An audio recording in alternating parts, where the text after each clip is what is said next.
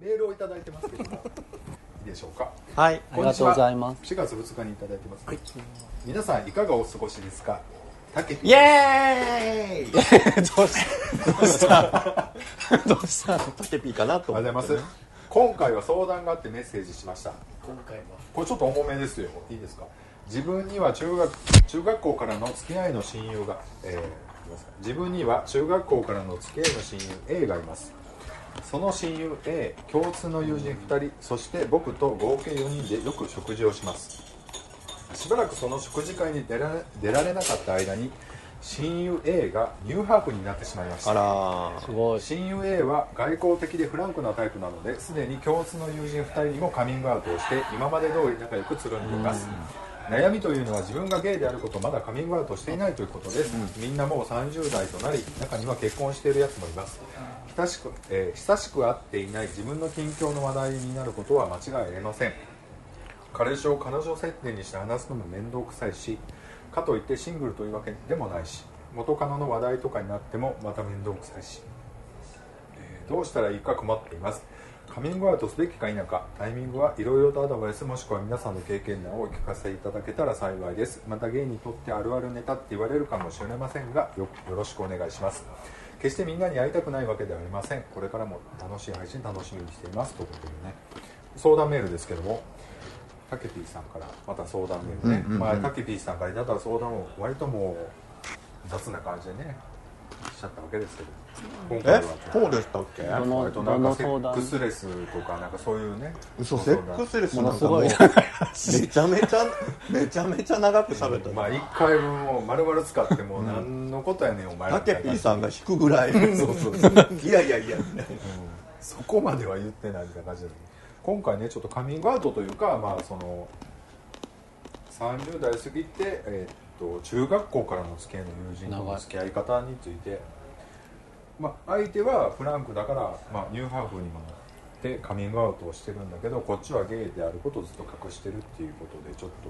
えそのニューハーフの友達にも隠してるんだ？と隠してるってことうんでしょうね、バレないかなそんなに。そんなに結構。ぶっちゃけね多分ねそのニューハーフの彼はうすうすは気づいてると思うん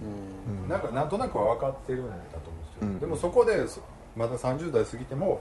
あのそこまで突っ込んでこないっていうのは多分その彼の彼というか彼女の優しさというか、うん。まあ、なのかなとかって想像したりはしますけど、うん。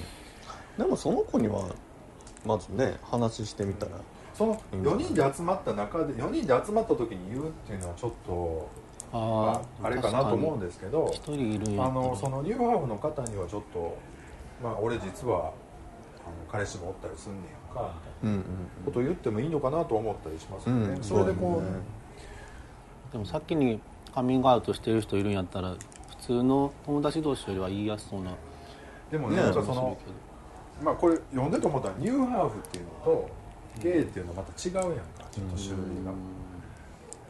ューハーフってもう完全に女の子みたいな感じになるかいやだからどこまで行ってるのかわかんないけどまあでもノン女装はしてるからしたらインパパクトとしてやっぱニューハーフの方が強いからさ。強いねんけどさうん。付き合い方としては、あお前女やったんやみたいな感じになるけど例えばゲイって言われたら男いやいや女やったんやにはならへんもんならへんねんけどニューハーフはニューハーフってずっと扱い方するもんね。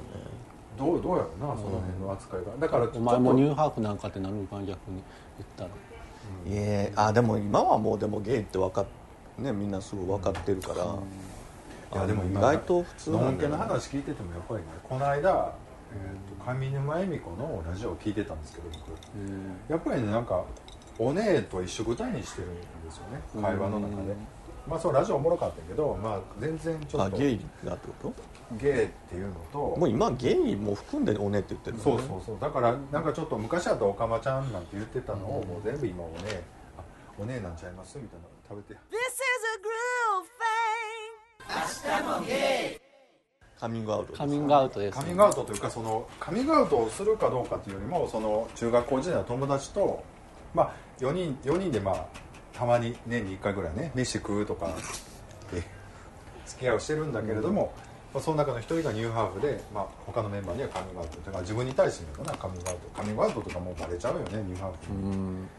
たら、ね確かにもうバレてる人にやったらちょっと言っても。で俺どうしたらいいやろうっていう話だと思うんですけ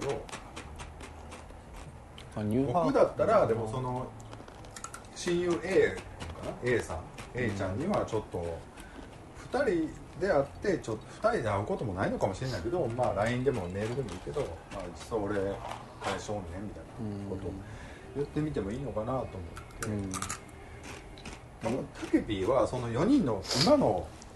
集まりがすごい楽しいんやと思うんですよ、うん。だからそれを壊すのが怖いというか別にただなんか自分だけカミングアウトしてないというかあんまり正直じゃないっていうところが後ろめたいのかなとも思うまあねしてないといろいろやっぱりのんけとして扱われるから喋る時嘘もつかんとあかんからなんかそういうのをちょっとねどうなんかなっていうのはあるんかもしれへんけど。まあでもこういうちょっとこちっちゃい嘘ってさ、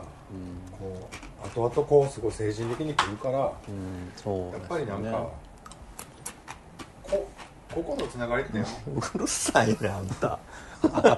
食べ食べてますアピール。そうそうめっちゃ怒ってるいや怒ってない。わざとじゃないほら。これしゃあないじゃないですか食うと。いやなんかもう完全にさなんか半笑いでさあのね同じテンポでこういう感じとかって。さんごめんなさいねキャンディーさん重がねねて重ねて面白いじゃないですかみたたいな。けぴーさんが紹介してもらったじゃがりこをねもうガツガツキャンディーさんが食べてね全然相談におオイルサーディン味オイルサーディンじゃないわオイルなんだこれちょっと食べてないオリーブガーリック味。時と場合ですもんね。うん。なんか男の人はあんまりカミングアウトすると難しいとかよく言いますけどどうなんですかね、それしたことないんで。でもシチュエーションがちょっと特殊というかさ一、人はもうニューハーフで行ってます。でも一人大きいやったらなんかいけそうな気もしなくもないですけど、でも俺思うのはニューハーフとまたゲイは違いますかね別ジャンルにはなるからその辺ではちょっと考えちゃうけどな。でもニューハーフの子にはちょっと言ってもいいのかなと思って。でまあごめんごめん。でもこれ、あ他の2人には言わんといてなみたいな話もできるかもしれないなっていう、まあ付き合いどんな付き合い方か分かんないけど。4人で会った時1人言ってたらなんかそういう返しづらい質問とかされた時になんかねあと一気個はなんか使ってくれるとこう言ったらこう生活にあんまりもしこのつながりがなくなったとしても4人の関係性が壊れたとしてもさ今の生活にはあんまり影響がなかったりするわけか。世界がこの4人の付き合いだけじゃないから。だからこうあんまりちっちゃい嘘をつくよりはもう言ってしまった方が精神的にはこう楽になれるんじゃないかなと思ったりもするかな,、なんか変にねこのそんな仕事でもないし別にそういうとこじゃないとこで変な嘘ついてさ、ちょっと精神的にこうちょっとなんかモヤモヤすることないとは思う。なんかねさん20代とか30代の前半ぐらいってなんかまだほらなんか自分がまだ一人前じゃない感じがしてさなんかそういう時に自分のこと全部すなんか知られて切られたら嫌やなとか思うけどなんか自分も今40前ぐらいになって思うのはもうある程度自分も確立されてきてさ、その上でなんかこの人は必要この人は必要じゃないって大体分かってくるやんか、でその上でほんまに必要やなと思う人に分かったからこう避けられるぐらいの価値しかこう見出されてないんやったら、まあそれはしゃあないわなってもうそれだけの関係やなと思うやろうなってなんか最近やっと自分も心境変わってきてもうなんかもうそういうちっちゃい嘘つくのも嫌やな思って、なんかもうなんか嘘ついてまで隠さなあかんことでもないし、ってなんか自分で思うようになってきたよね。なんかそういう目でこうあこれの人に言ったらどうかなとかって自分こうまだ言ってないけどほとんどでそういう目で見るようになってきた。俺もさ積極的にカミングアウトとかは全然進めへんねんけどでもだからってなんか彼女がおるとかっていう嘘って本当に自分しんどくなるから、うん。本当にそれは全全然進めないから、とは思うな。なんかだから変に嘘つくとほ本当に辛くなるし、どうでもいい付き合いというかさそんなにあの大して支障のない付き合いでも嘘ついちゃうともうすごく面倒くさくなるか。ら本当に年に1回ぐらいしか会わへん。ような人で、そのちっちゃい嘘をつくっていうのは本当にこう効率が悪いというかもう精神的に病んじゃうからな、だからそれは全然そうやね。進まない。でもそだからってこうさらけ出して「俺ゲイなんです彼氏いるんです」って言言えるかって言ったら言われへんから、そうね、なんかそうね。でもタケピーさんもさ多分4人いて多分その A さんはそのニューハーフっていうことが、まあ、なかなか人に言われへんかったことやろうしタケピーさんからしたゲイっていうのもあるやろうけど多分その残りの2人にしたってそういう性的な部分以外で多分言えないこととかっていっぱい持ってると思うんだか、まあもしかしたらなんかそういうことをタケピーさんが言うことによってその2人もあここやったらなんかそれぞれの自分の弱み出しても言ってええんやみたいななんかそういう場所にもしかしたらなるかもしれんからなんかそういう場所をたけびさんが作りたいと思うんやったらなんかそういうことを素直に言って多分それは多分普通に受け入れてくれると思うんですよ、うん。そうやかな。と思うけどねだから言ってどうかなっていうよりはやっぱたけぴさんがその人たちとどういう関係作りたいかっていうのをちゃんとやっぱり伝えながらカミングアウトするんだったらカミングアウトした方がいいのかなと思うよね。ないやすごいでも気持ちわかるね。ちょっと大事やたまにあってすごくこう楽しい時間を過ごせる友達ってすごい大事だと思うんですよ。学生時代からね。うんだからその関係性を壊したくないっていう気持ちはすごくわかるし、すごいわかるなと思いながらでもそこ逆にそこにちっちゃい嘘をつくのはちょっともうやめた方がいいんじゃないかなと思う、うん。ね。難しいところですよね。その人それぞれなんかこう絶対こうしたら間違いないっていうのはないと思うので、うん。どんな人かもわからないし、ね、うん。でもまあ言ったら本当にダメって反応する人もいます。おるおるおるしニューハーフやったらええけどゲイはちょっと気持ち悪いとかいう人もおると思うんですよ、多分ね。なんかそのどう違うねんと、なんかその女になるんやったらええけどみたいな。なんかわけわけのわからないことを言う人おるやんか。だからなんかそういうのも面倒くさくなるしね、うん。だからなんかな。まあまあどうでしょうね。またねその子のあれなんかをまた聞かせていただきたい本当に言ってみないと分かんないです。もんね最後にキャンディーさんなんかちょっとアドバイスいただけますかタケピーまあでもずっと中学からもうずっと一緒なんやったら、これを言えばこの2人はどう捉えてくれるかなっていうのもなんとなく分かるかなとも思うんですよね、相手の捉え方もこの子やったら分かってくれるかなとかあどうやろうな。でも中学からは知ってるけど、まあ、しょっちゅう今おるわけだから二十歳過ぎて学校終わってからはさ、年に1回ぐらい会うとかやったら、うん結構人も変わるしな。言うのはね言うのもそうですそつない昔話で終わらしとく方がお互い幸せやったみたいな考え方もあるかもしれないけどね、向こうの取り方もよるじゃないですか、うん向こうは聞きたくなかったって言われるのが一番嫌でしょ、いやでもどうかな。でもそんなこと言われたからって嘘つくこともないと思うんですよ。なんかそのなな。ん。で俺にそんなこと言うねんって言われるって反応ってことでしょ？なんかなんで今そんなカミングアウトするの、まあでもそれはさやっぱり大事な友達やからっていうさその友達に対するその愛情というか気持ちは同時に伝えないとね。なんか乱暴やと思うねなんかあのカミングアウトする人も自分を認めてほしいからなんか一か八かみたいなんでカミングアウトする人いるけどでも受け止める方もすごいストレスやしそでなんかどういうつもりで言ったんやろっていうことも分からんまま言われるってすごいストレスやからそこはやっぱり相手になぜ言うかみたいなことはちゃんと伝えてあげないとなんか結構それが相手にとってすごいトラウマになったりとか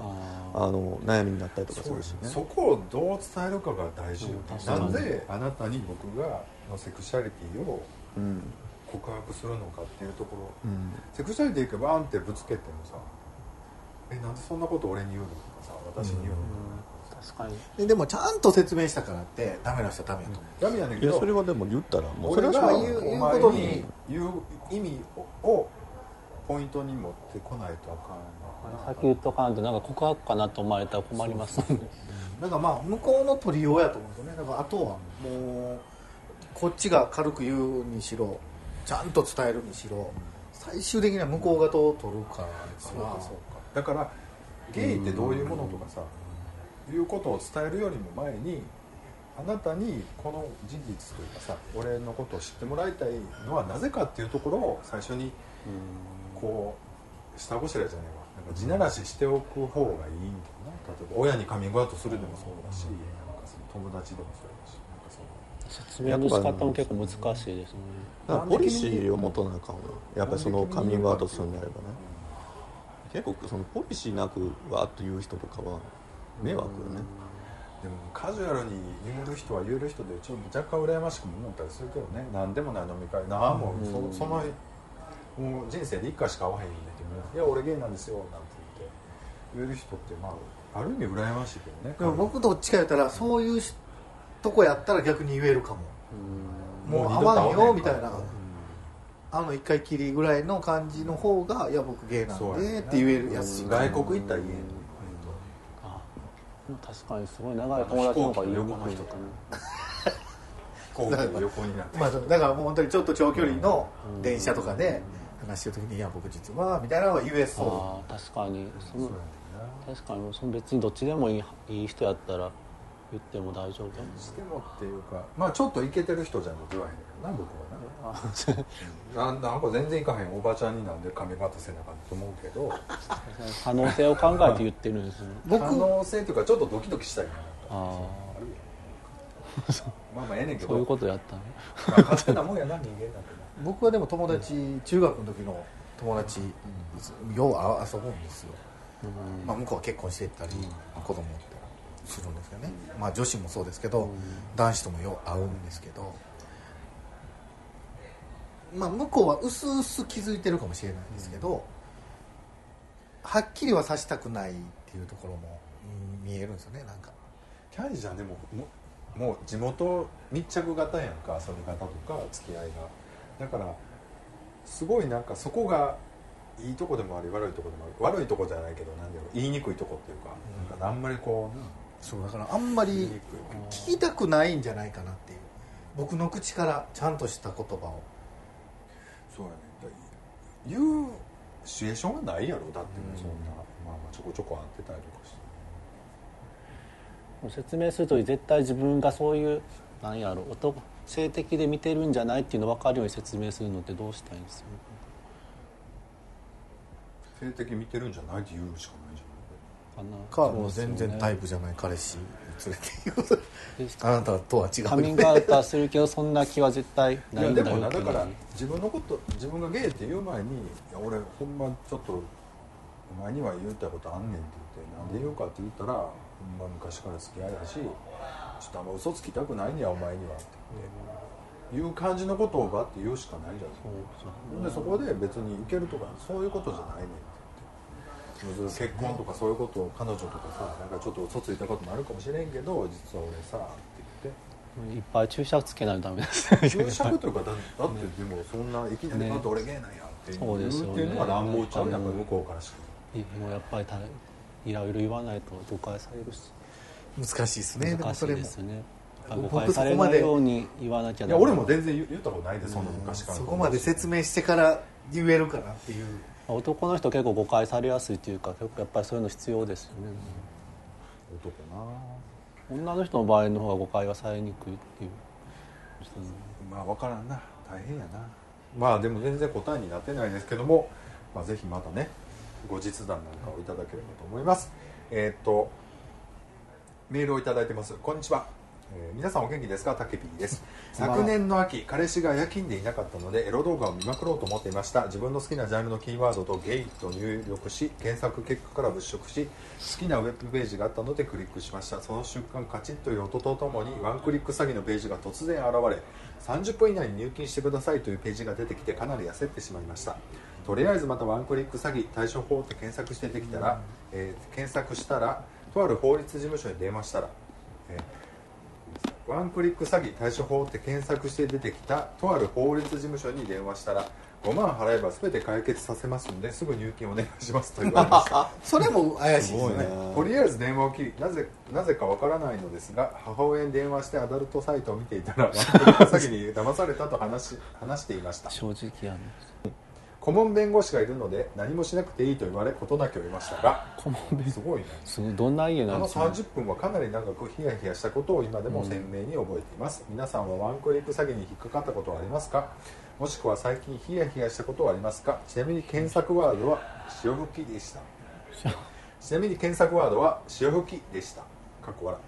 後々調べたら法律事務所も詐欺だったとネットに上がっていたのでなおさら気をつけないとダメだという勉強になりました。これからも配信楽しんでいます。ということでありがとうございます。ありがとうございます。ありがとうございます動画ネット問題ですけども。もう詐欺の典型よね、うん。その考えさせずにすぐっていうのがね。そうやな、うん。まあ5万ぐらいってほらな。ちょっとまあ30過ぎて仕事してたら5万ぐらいちょっとなんとかなったりするからな、払ってしまうっていうのはあるんじゃないですかネットとか見てます？エロ動画。今でもみんなエロ動画を見るんじゃないこれね僕タイムリーな話が1個ありまして、はい。いいですか？朝からずっと見てた？いや今 今引っかかったんちゃいますよ。今引っかかったんじゃなくて、まあ、僕の弟がねやってんの？ネットにさらされてたっていうか。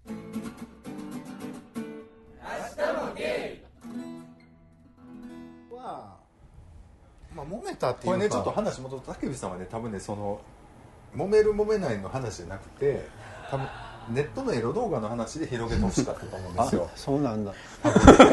このなんかワンクリック詐欺でどうのこうのあの弁護士頼むどうのこうのっていう話よりもあのエロ動画ワンクリック詐詐欺を気ぃつけなあかんのは絶対タイムリミットをなんかヒヤッとしたことみたいなこそう詐欺の典型はね考欺える時間与え通ない販とこれから30分後に電話するともう一そう言みたいなまあ、無視しとっていいですよね。今はな検索したら大体同じような内容のがいっぱい出てくるから分かりやすくていいですよね。そうですよね。まあネットあそうね。すぐ詐欺って分かるかな検すぐ索したら。分かるしあでもこの間自分の知り合いのもう65歳ぐらいの人がその熊系アプリをやり始めてなんか英語のやつやったからよう分からへんかったらしくってもうやり始めた2日目にはだ言ったらなんかアップデート有料版にアップデートこれ以上したかったらアップデートしろよみたいなことが出たらしくてもうそれで怖くなってガーってなったらしくて。みんなやっぱりやっぱりエロと詐欺は常にセットにねセットっていうかちょっとちょっとなんか後ろめたい気持ちがあるから割となんか思われるのかな、なんかエロエロ動画ってみんなもう危険なところどっかあるかもって分かってるけど押しちゃうって。いう、やっぱエロやと押しちゃうよねっていう。結構なんかあれしつこいのもあるじゃないですか。なんか無視したつもりが結構なんか割と。いっぱい画面出てくる。もうもうちょっと追い込んできて、あこれ本気なんかなみたいに思うやつとかね。それだからなんかそう。クリックするともうこっちの情報ほんまに全部いってるんですかそんなことないあのそのクリックの仕方にもよるし、その、まあ、ウイルスにもともとかかってたらそれそれどころじゃないからな。もうなんかたまに情報データロックされてお金払うまで昔はなんか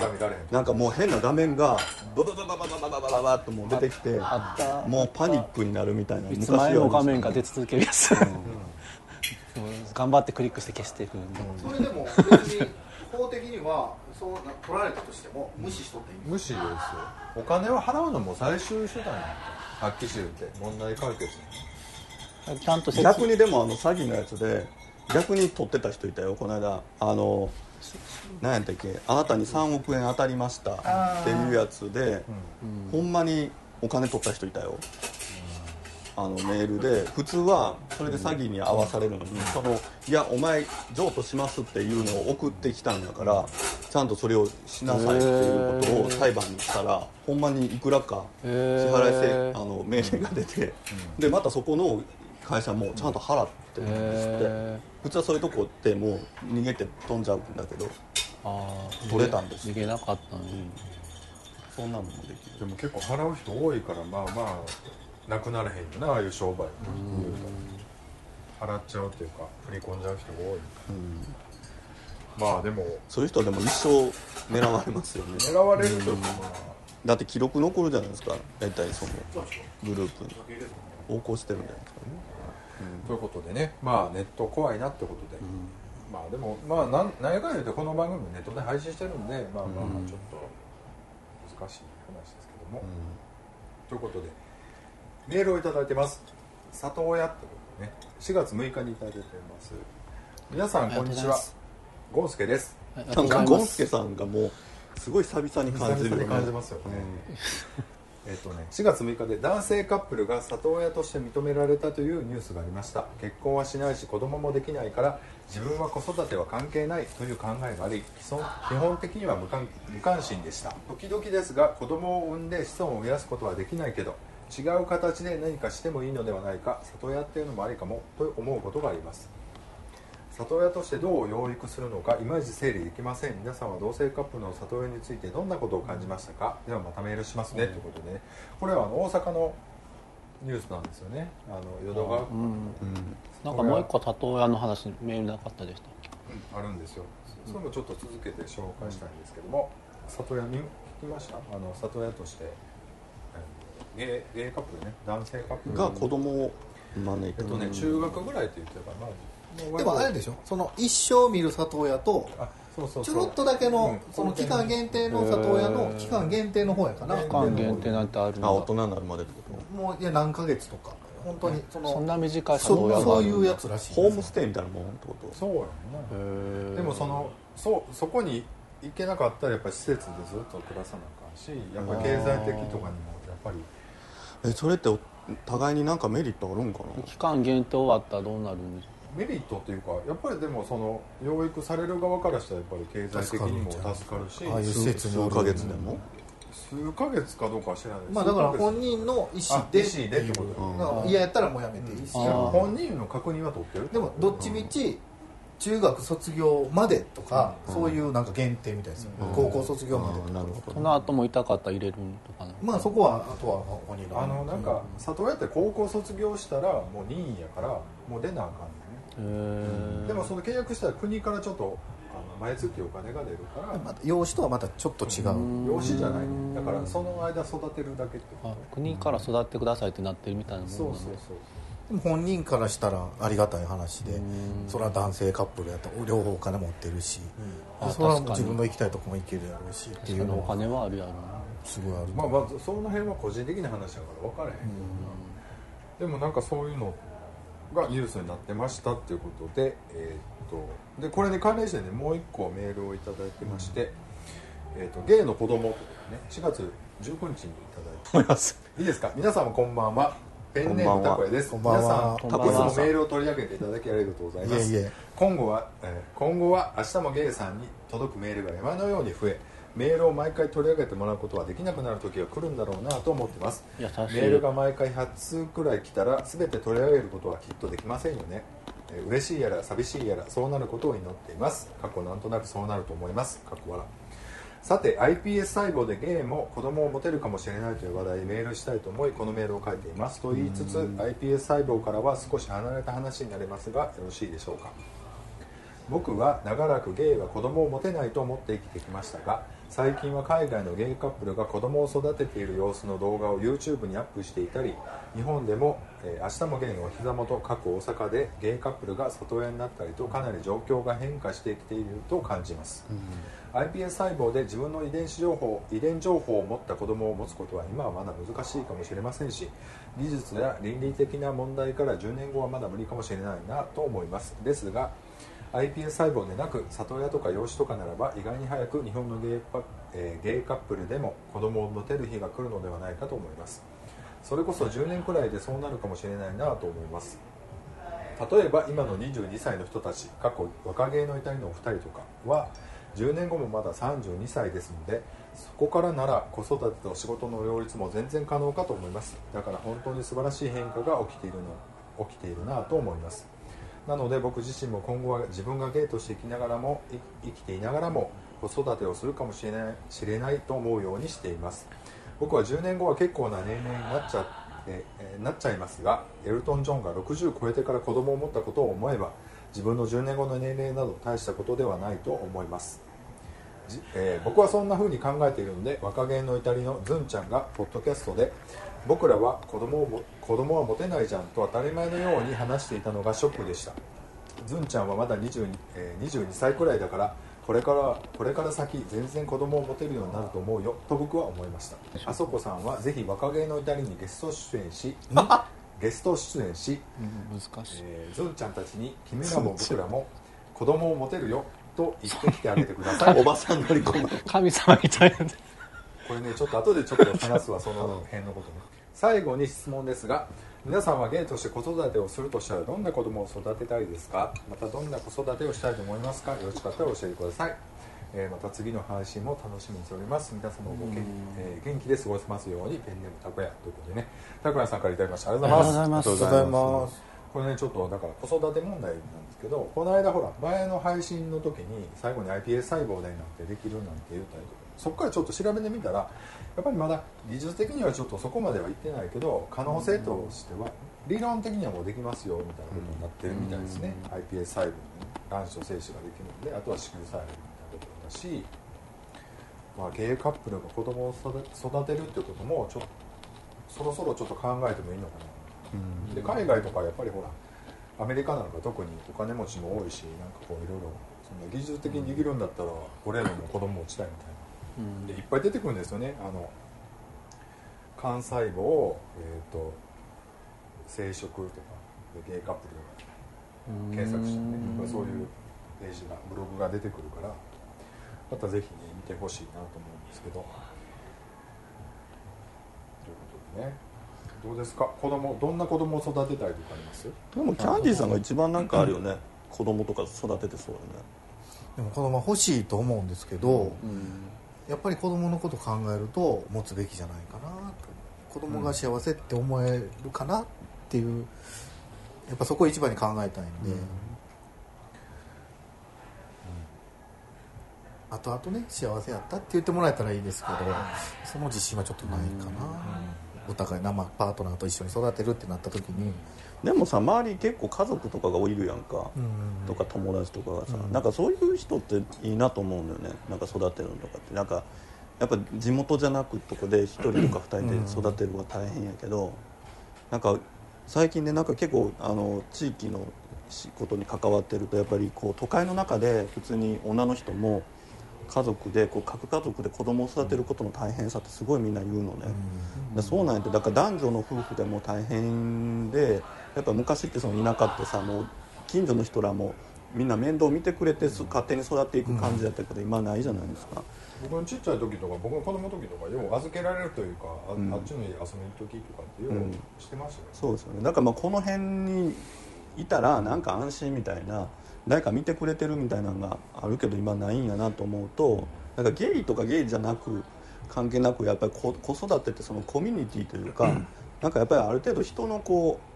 つながりで育てていくみたいなんじゃないとやっぱりしんどいんやなと思うと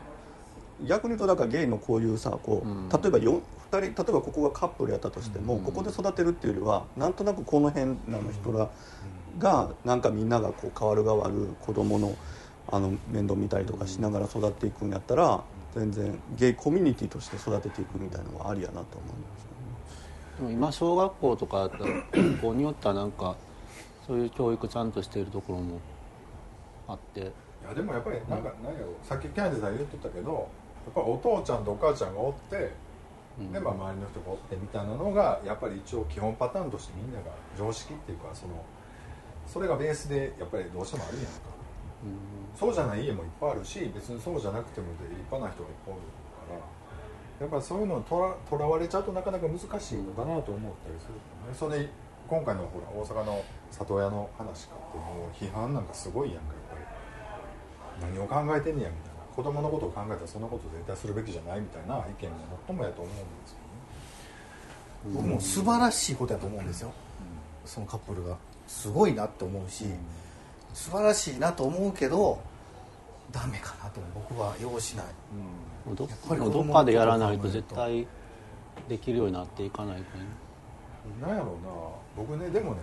全部の意見がさ今のキャンディちゃんの意見も僕はちょっとさっき言ったやっぱお父ちゃんとお母ちゃんがおらないと子供は幸せじゃないっていうのも大人から見てエゴやと思うね、うん。子供ってけ自分もそうやったし結構ねしたたかやし何気に環境に適応して大きくはなっていくと思うねんか、だからなんかいろんな人に会っていろんな人生を知ってる子供の方が強く生きていけると思ったりするから、うん。別にだからその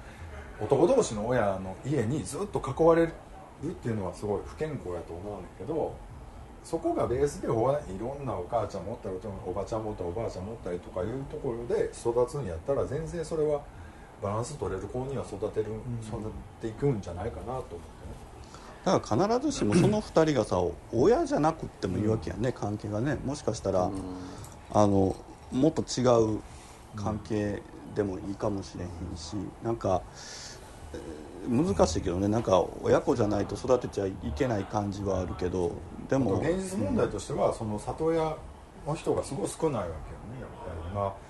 みんな余裕ないやん。自分の子供とかで精一杯やったりとか、お金かかるお金かかるし。だからそのそういう意味ではそのゲイカップルでもそういうのがあるっていうのはすごいあるあありやと思います。よ全然僕がもし育てると思ったら、どんどん失敗してどんどん自分で頭を打って、いろんなことを失敗してねもう大きなってってほしいんですけど、自分のせいで嫌な思いするのだけは嫌やなと思うんですよ、そう思うとやっぱり子供は持たれへんかなでもそれ多分のんけでもあるんちゃうんかな、ののんけでもやっぱあると思うんですよ、ん。夫婦でもね。それでもやっぱりうんかなだから僕多分普通ののんけでも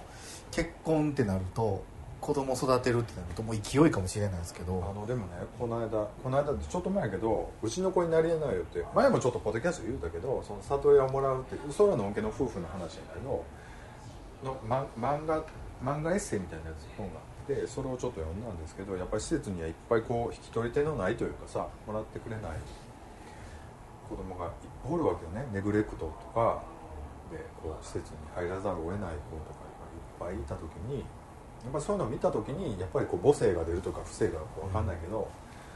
まあ、うちじゃあ高校まではちょっとうち来とったらええのっていうふうには思うのは自然なことかなと思って。それそこでさいじめられるとかって言ったらまた極端やと思うね。なんかそのちょっとうちに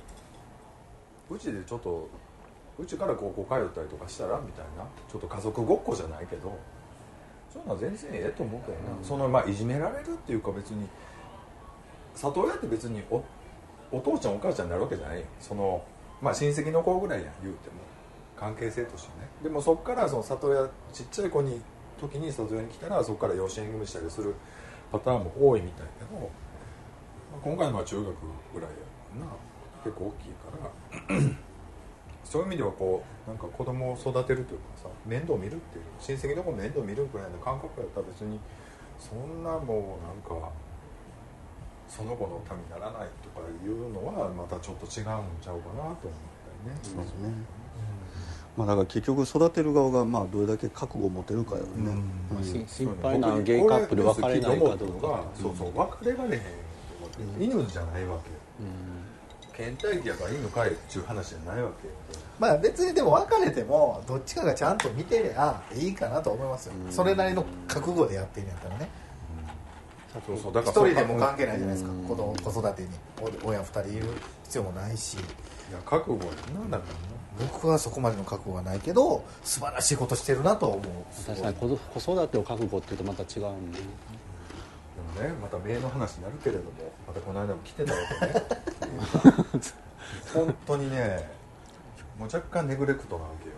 ネグレクティッドなわけね、ほほったらかされてるまあまあ本当になんか子供ってすごいなみたいな。なん。かなんかね、うん。まあ、そういうもんなんかな思ってね。なんかそのネットとか見てた綺麗言葉って言うてるけど実際は違うんやん。やっぱりもうできちゃうわけやし、うん。でできたら産むわけやし、まあそんな相手ずっとできへんわけやん。子供3人もおったら。うんうん。そうそう。だからそういう意味で言うたらまあちょっと神経質かもしれんけどちょっとゲイのカップルとかがちょっと育てるとかって、だってもう神経質すぎるかもね僕らが。もうのんけのカップルなんかそこまで考えて子育てしてないと思いますもんね。っていうか考えられへん、うん。その余裕もないやろうし。シチュでもやっぱりねあの妊娠して十月10日っていうのはやっぱその嫌でもその覚悟ができる猶予があるからみんななんとかなんとなく親っぽくもうしゃあないって生まれてくる言うてんねんからってなるけど。うんまあまあな。まだね。普通の人はそうや。そうそう。でもなんかそうじゃなくていきなりほんまにじゃあカップルがってなったらそれをと同じぐらいのことをちゃんと飛び越えようと思ったらでもその勇気ってすごいなと思うよね、うん。だから多分今回の話はさもう大きくなった子供をちょっと面倒見るまあちょっとの間っていう。やからその自分の子供じゃなくて、まあ、社会貢献のうん。意識的には社会貢献の一環みたいなことをなんかやっぱりその、初め一歩ちょっと前出たなっていうすごい、まあちょっと3人でとかご飯行ったりとかって、まあそれで人とつつながりができるからなんか、うん。そう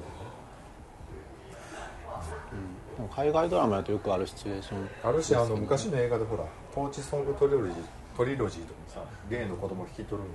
けやん。か養子でね。だからなんかっていうことでまあどんな話こんなもんでいいですか？なんか話題的には。ね、んでも大阪でねそういうのが身近にあるっていうのも。すごいと思う本当に。僕も育てたい。育てたいっていうかまあね援助できるもんなら、僕ん家からでも通ってでもいろいろ面倒見てあげたいしいろいろ今までの経験も踏まえてねいろいろ教えてあげたいこともあるし、いろいろ連れて行ってあげたい、ね、施設じゃできへん経験もさせてあげたいとかすごい思うけどそこまでの覚悟がない。里親っていうシステム的にはもうお父さんとお母さんでまああのストーリーとしてはちょっと子供ができないあの夫婦にちょっと子供を育ててもらえませんかっていうシステム、そこにゲイカップルがどう入っていくかって難しい問題ですよね。僕今だから本気であのあるじゃないですか。最近地域でご飯を食べさせて、あ子供食堂？そうそうそう、うんあれをマジでやりたいんですけど、そんなあれがないし周りのあれもないし、まあ、あれもねいろんな各地でやってるけどやっぱそのやってる団体によっていろんな考え方あるいろいろ考え方あるし、僕はもう関係なくもう、まあ、利益とかも関係なくただただ本当にご飯困ってる人とかにたまには食べに来てもらってっていう。でもそれをしようと思ったらまた一個ずつ段階踏んでいかなあかんじゃないですか、そうそれもすごいやりたいなとは思うけど、そこでやっぱりね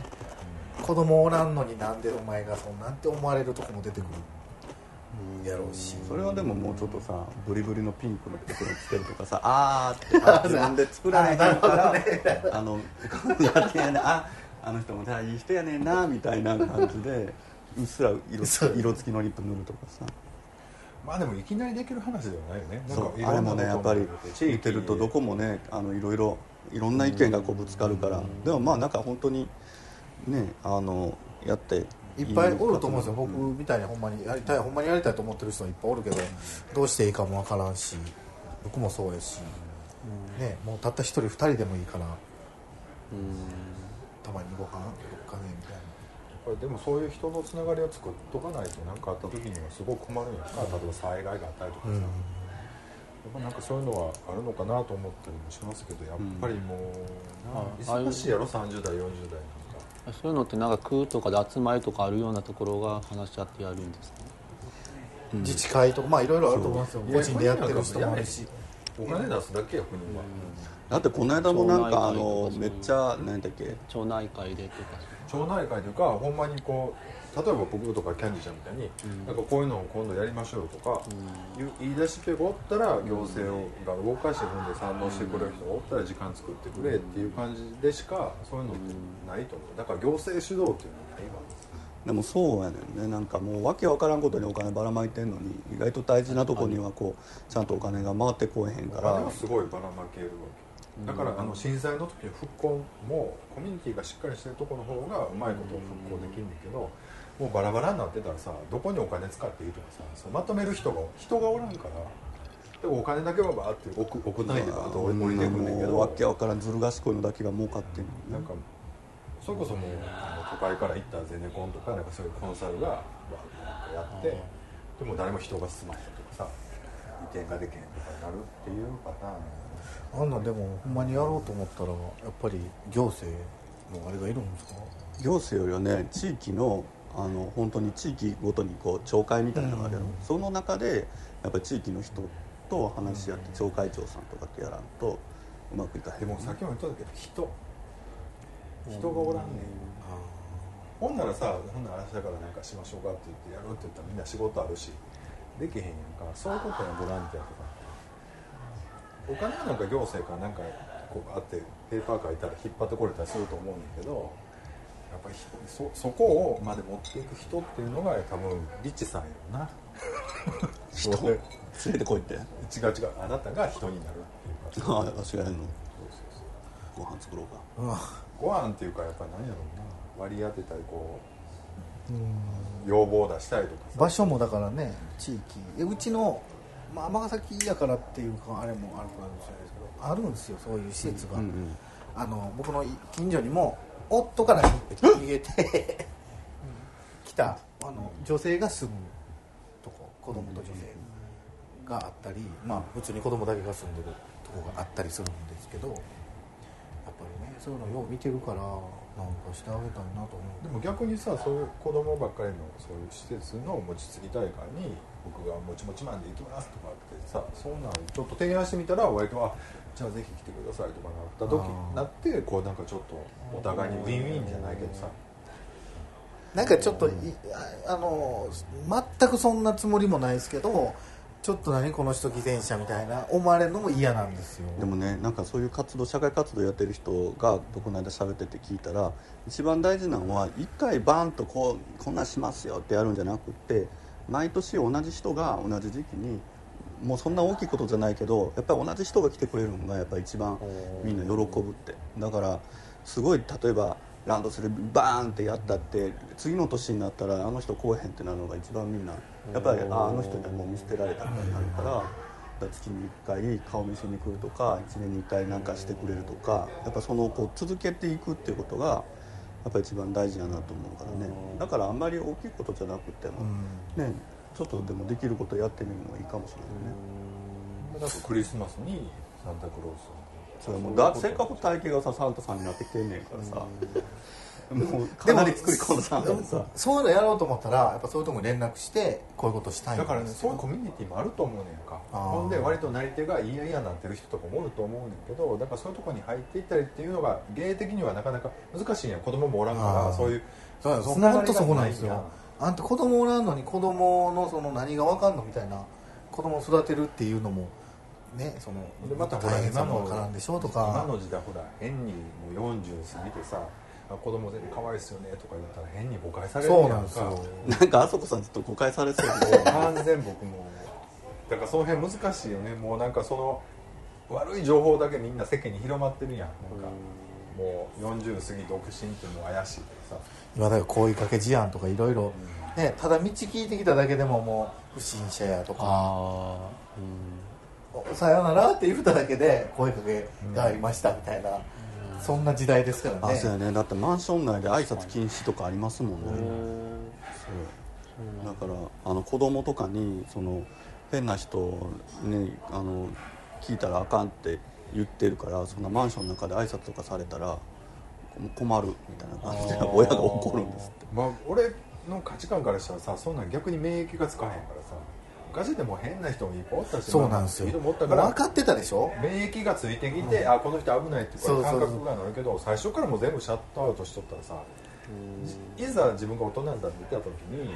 絶対なんかもう騙されるというかさなんかそういうのってあるんちゃうかなと思ったりはするけど。ね小学校の時なんか学校から家帰るまで3人ぐらいいませんでした？あのねあまあもう一回言おうか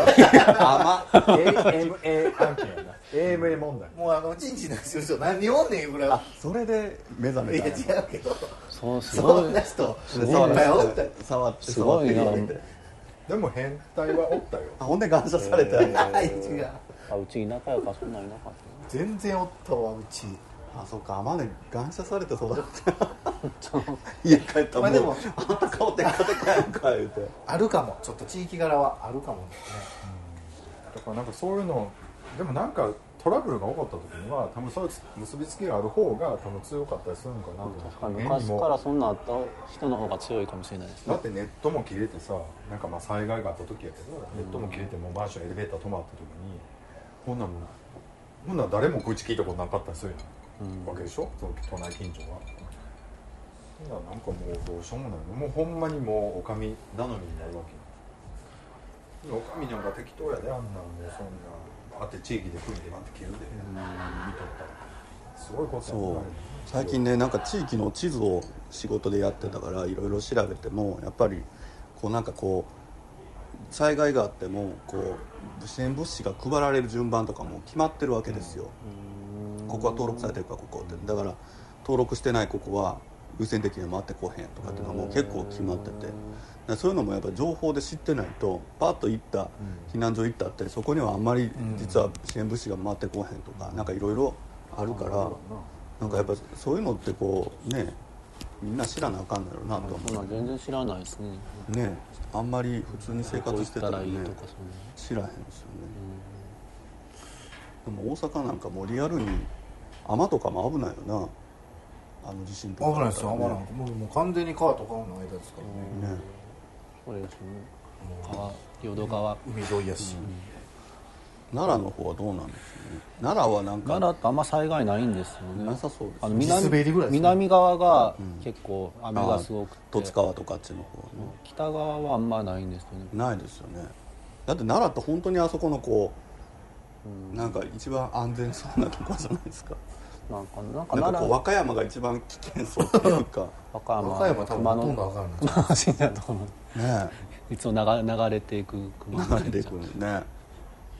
なんそううちの近所とかなんか全然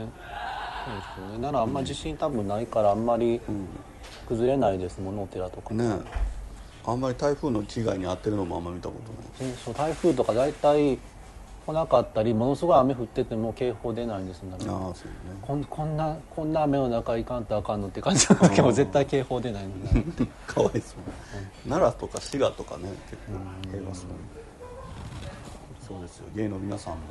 ぜひ地域の災害情報には。そうですね。もうちょうど6年経ってなんか忘れてきてるんや。ん関西のとこに、でもそろそろ来るなんて毎年言ってるけど、確かにコミュニティしっかりしているところの方が災害時強いんでしょうね、そう。強いというかやっぱり助け合い人と人やんか。でもビッチさんが住んでるとこって意外と周り協力的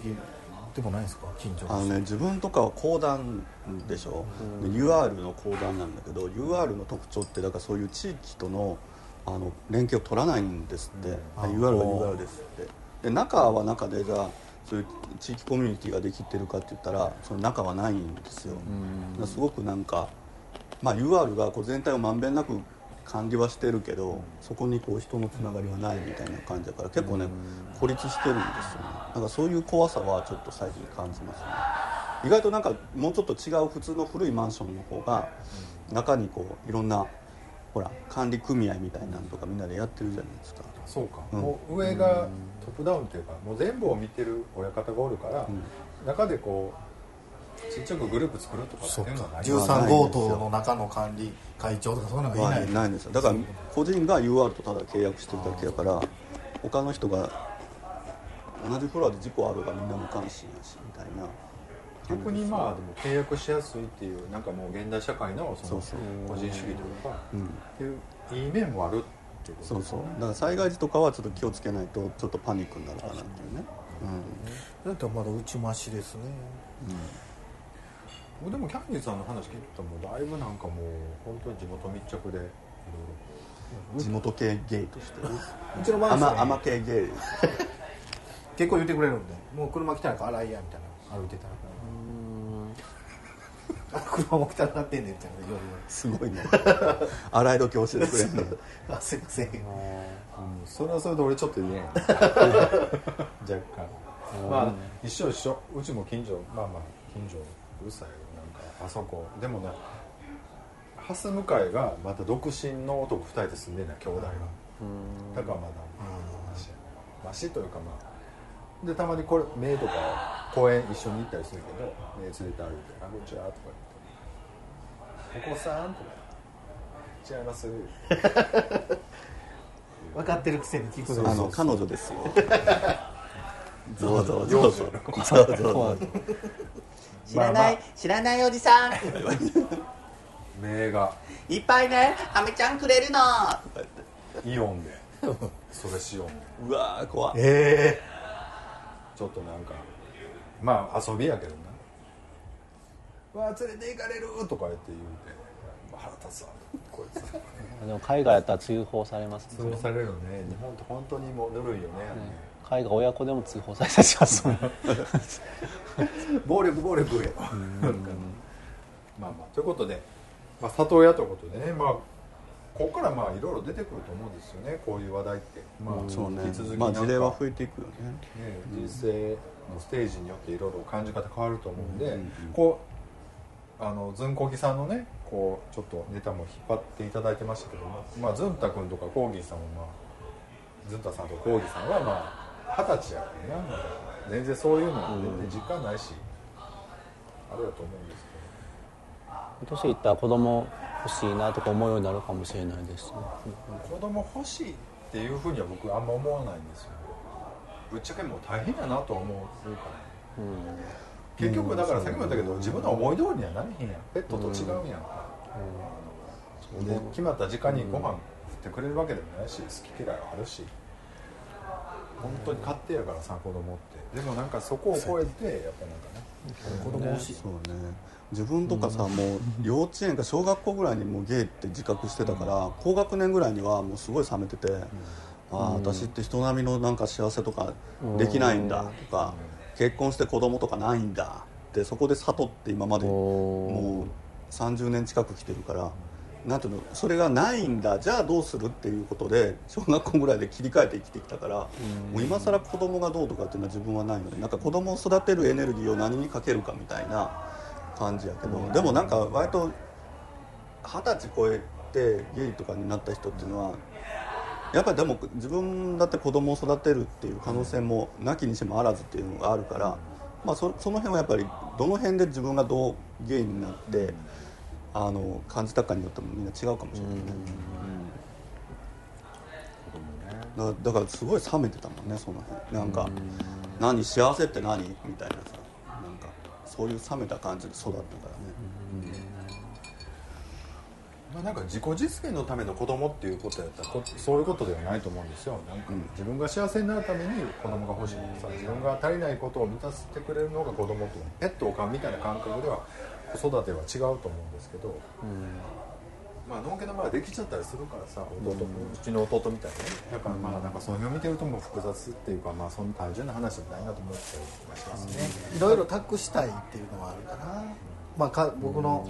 まあねあれかもしれないですけどでもねなんか生命の神秘は感じるわ。すごい似てたりするから。そうやなもうなんか弟がちもう弟がちっちゃい時に言ってたようなことをその名が言ってたりするとあやっぱ血ってあるんやなと思ほんま思いますね。なんか似てそのすね方とかさほんまそう。似てたりするから。それに弟が怒ったりしてるんですよ